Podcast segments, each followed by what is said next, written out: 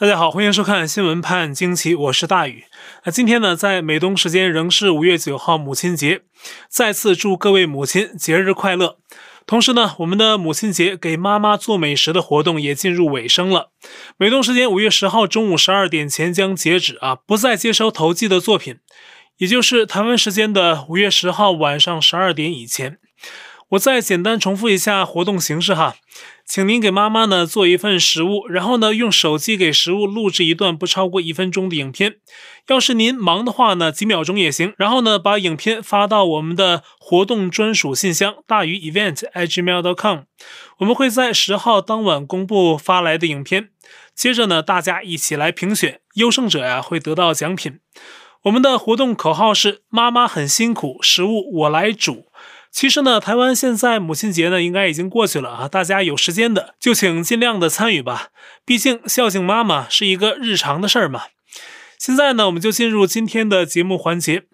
大家呢，先来看一下这些图片啊，是否感觉很奇特呢？这是五月六号晚在日本福井县内的部分地区，人们拍到的天空上的神秘光柱，因此呢，引起不少人好奇，拿起手机拍摄。有日本媒体解释说呢，这可能是大气的一种光学反应，推断是岸边的渔船光线啊，通过云层中的冰晶反射而形成。但这种解释啊，未免有一点点的牵强。不过呢，这种现象也不是第一次出现，以前也出现过，名字就叫渔火光柱。就在人们讨论光柱现象的同时，五月七号，日本兵库县北部也出现了这种神秘的光柱。但是好在呀，这些光柱不是要落在地面上的什么东西啊，对人们没有构成危险。但是在美国密苏里州、土耳其的伊斯坦布尔，还有沙特等全球多个地点的民众，在过去几天啊，都拍到了天空中的一种神秘光点。但是你要是看到相关的新闻报道，就不会觉得这个光点神秘了。这正是中共的长征五号火箭残骸，以每小时两万九千公里的速度绕地球飞行。美国军方之前啊密切关注它的落点和落地时间，那多个国家的相关机构啊都很紧张，担心这火箭残骸变成从天而来的飞弹。而且呢，这是近三十年来啊最大的太空垃圾。返回大气层之前，这颗火箭有将近十层楼高。那进入大气层之后啊，燃烧破碎成一些碎片。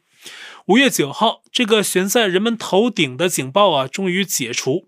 当地时间上午十点二十四分，也是美东时间的五月八号晚上八点多，这颗中共火箭的残骸掉落在印度洋旅游胜地马尔代夫的一个岛屿附近，距离有人居住的地区啊，仅有四十二公里，稍稍偏一点啊，就可能砸到人了。对此呢，美国航空航天局 NASA 发布声明，谴责中共。那声明中说呀。从事外太空活动的国家必须将太空物体重回地球对人类和财产造成的风险降至最低。显然，中共在处理他们的太空残骸方面没有达到负责任的标准，这已经是说得很客气了。而中共呢，这种出了事儿不愿负责的态度，中国大陆的一些人呢，也是有样学样，出了问题不公布啊，还会用避免恐慌一类词语搪塞责任。五月八号，中国杭州的野生动物世界宣布有三只金钱豹跑了。但是呢，这件事可不是当天发生的。早在五月一号，杭州境内一个产茶叶的山区，就有人说遇到了豹子。而后呢，接连有相关的目击报告，直到七号，再有民众报警，那杭州野生动物世界啊，才不慌不忙回应，但却否定了这件事啊，说没有野生动物出逃。不过呢，五月八号下午，这家动物世界突然改变口径，说确定有三只未成年的金钱豹出逃。园方先不报啊，然后再否定，然后过了一个礼拜才承认的做法，遭到大陆民众口诛笔伐，这给当地不知情的人们带去多大的安全风险啊！但是呢，园方面对批评却狡辩说自己是怕引起恐慌才没说。这种中共党媒经常用的词汇啊，就这样若无其事地移植到了这次事件上。但引起恐慌四字何以服天下？我看大陆也有人说啊，保持透明度才真正会避免恐慌。截至目前，三只金钱豹已经抓回两只，其中第二只被抓的时候啊，遭到搜救犬的围攻。一开始有消息说被狗咬死了，但是呢，大陆媒体又辟谣啊，说没有咬死，是打了麻醉枪，然后抓住了。还有第三只还在抓啊，有人拍照拍到被狗咬的那只金钱豹，后来呢，关在笼子里，满眼含着热泪，可怜巴巴的啊，他还未成年啊。目前呢，没有听到媒体报道说金钱豹伤害了人类。那不知道这三只金钱豹啊，是不是也受不了专制，想跑到什么地方投奔自由？在中共之下啊，隐瞒成了一个理所应当的行为。为避免恐慌啊，可以隐瞒；为了党官利益可以隐瞒；为了政权安全也可以隐瞒。现在人们最关心的就是中共对病毒真相的隐瞒。五月八号，英国《每日邮报》报道说，美国国务院的调查人员发现了中共军方研究人员在二零一五年制作的一份文件，名称是 “SARS 病毒的非正常起源：作为基因生物武器的人造新病毒物种”。这份文件内容显示啊，二零一五年，中共军方研究人员就在探讨将 SARS 病毒武器化，宣称 SARS 病毒啊，预示着一个新基因武器时代，还不知道依据什么啊。他们回顾说，一战是化学战啊，二战是核武战，所以呢，第三次世界大战就该是生物战。文件中明明白白写着，他们要把 SARS 病毒改造成新型致命病毒，把它武器化，然后呢，以一种前所未有的方式释放出去。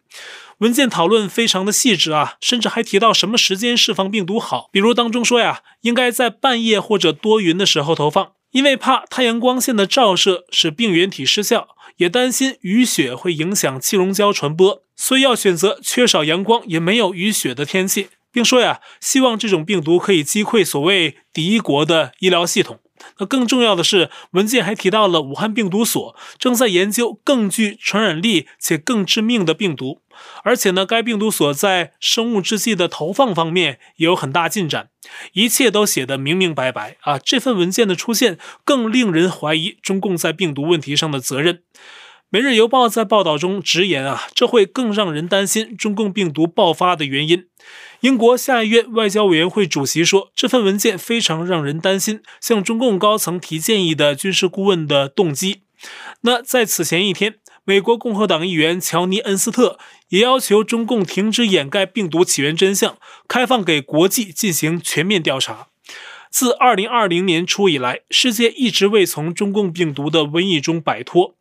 那么五月九号，印度又通报了单日确诊超过四十万例，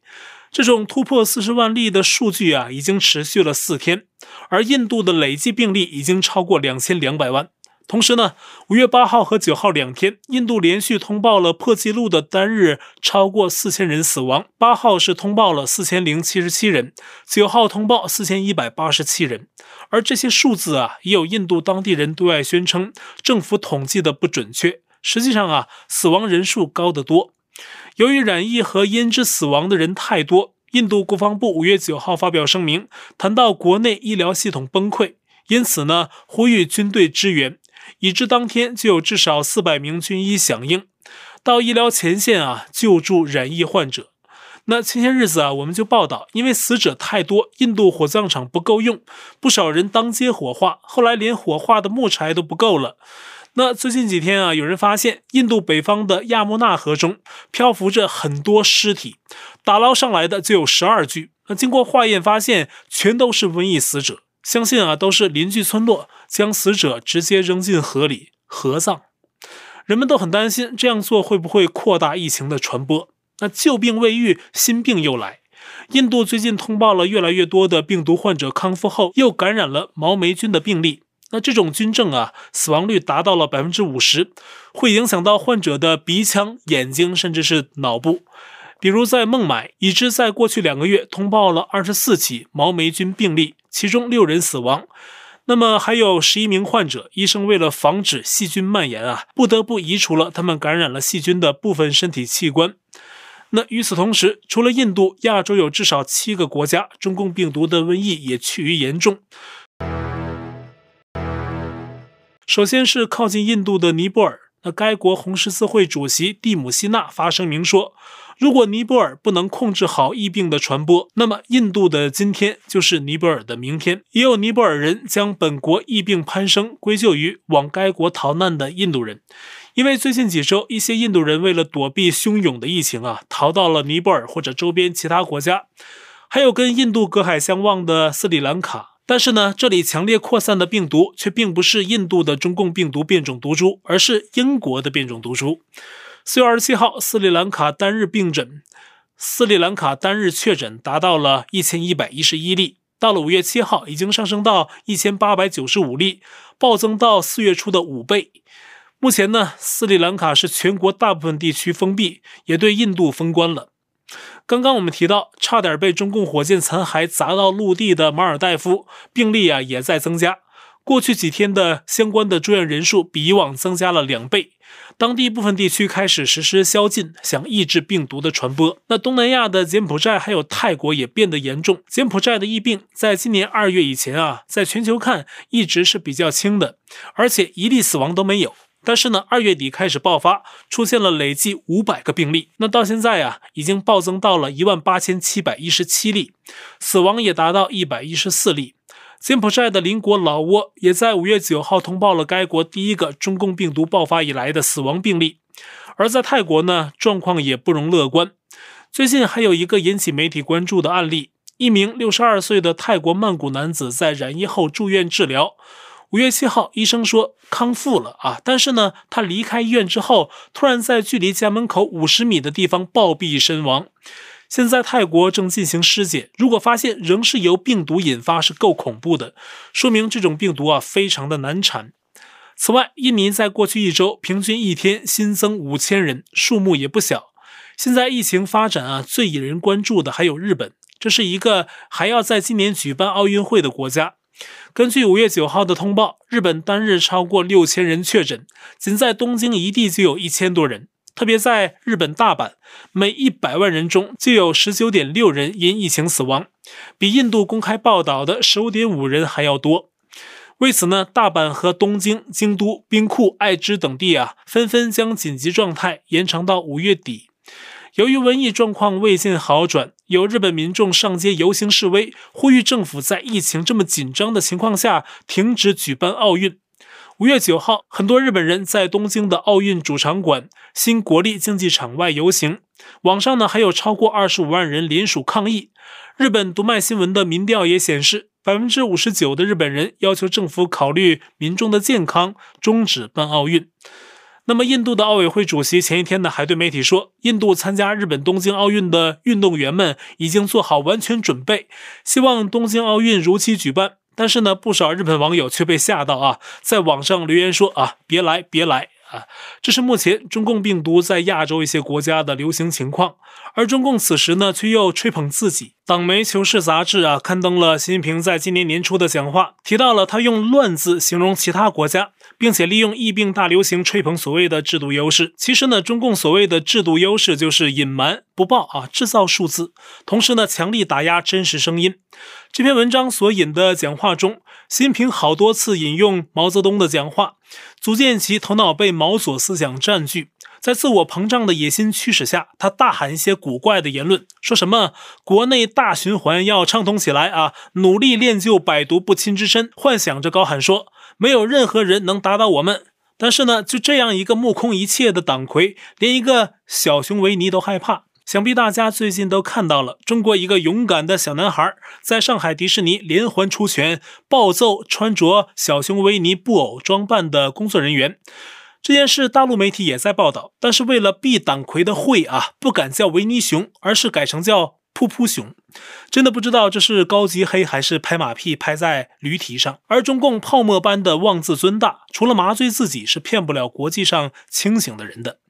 因为美国印太司令部说，中共有六年内侵台的计划，所以关于中共武统的话题，两个月来甚嚣尘上。虽然现在也有分析说，美国印太司令部可能存在错误解读中共文件的嫌疑，但是共军对台湾的文攻武吓，仍让人存在这种担心。况且，认为中共要入侵台湾的，已经不只是美国的印太司令部。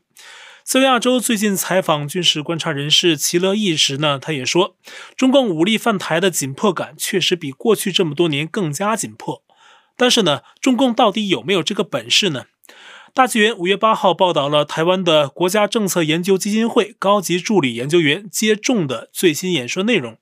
他认为，共军武力侵台要付出巨大成本，军事、外交、内政都受影响。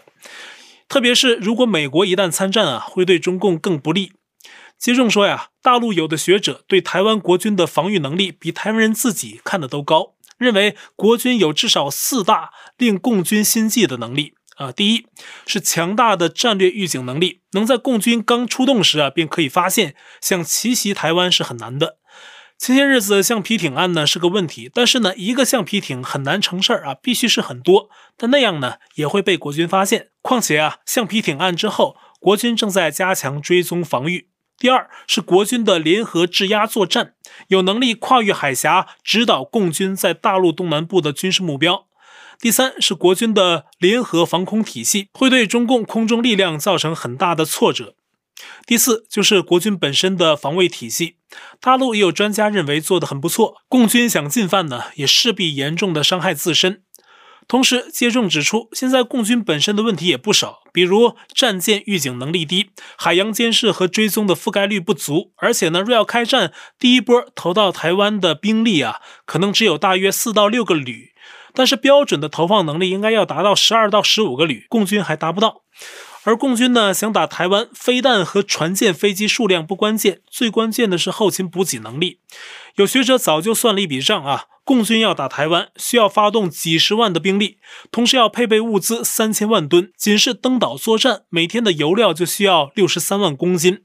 有专家预计，战事至少要持续三十天。而开战之后啊，预估中共的伤兵会达到十二万人，也需要足够的医疗物资啊。这么庞大的物质需求，中共需要三千多辆火车、两千两百架次的飞机，还有七千八百次的航运，甚至上百万次的汽车运输才能完成，是一项相当复杂的工程。而中共近年来呢，一直都没实施过大规模的跨海战略投送演练，因此呢，短期武力攻台未必可行。但需要台湾人民保持强大的士气，同时呢，也要警惕中共的合同这把软刀子。台湾中华民国行政院院长苏贞昌在五月八号说：“习近平的九二共识就是一国两制，目的是要吞并台湾。”习近平早就定调“九二共识”为“一国两制”台湾的方案。虽说中共军事真实实力有限，但嘴上功夫了得啊，经常派名嘴率先出征。譬如环球的胡锡进啊，最近因为澳洲屡屡发表挺台言论，声称台海开战，澳洲必援战，遭到中共针对。胡锡进呢，因此发声威胁澳大利亚说，如果澳洲敢支援，共军就把远程导弹射到澳洲首都堪培拉。对这样一个无法控制自己火箭回收的政权啊，真的很难想象他的远程导弹往澳洲投射，不知道要砸到哪里。胡锡进还说啊，北京正在努力准备将台湾统一在所谓的一个中国下面。中共吓唬不到国际，偶尔出来遛遛猴啊，也是一种消遣。但是反过来讲，台湾对岸的政权并不是一个具有正常思维的政府。台湾和国际社会确实要经常保持警惕和强大士气。而且在台海、东海、南海挑事儿还不够。根据新番薯藤国防军事网发布的消息，中共又看中了韩国西北部靠近朝鲜的白领岛。最近呢，派了越来越多的船只和战舰前往骚扰。这篇推文呢，很幽默地说：“习近平总加速师不是白喊的，没把所有国家都得罪一遍，不甘心啊！看来新八国联军的出现指日可待。”好，我在 Telegram 上面的观众讨论群是 t.me 斜线 xwpajq 下划线 us，节目信箱是 xwpajq@gmail.com，会员部分我们全部转到了网站 u lucky 上，链接我已经在留言区置顶，也欢迎您订阅本频道并点击小铃铛获得节目发布通知。那今天节目呢就到这里了，感谢您的收看，我们下期再会。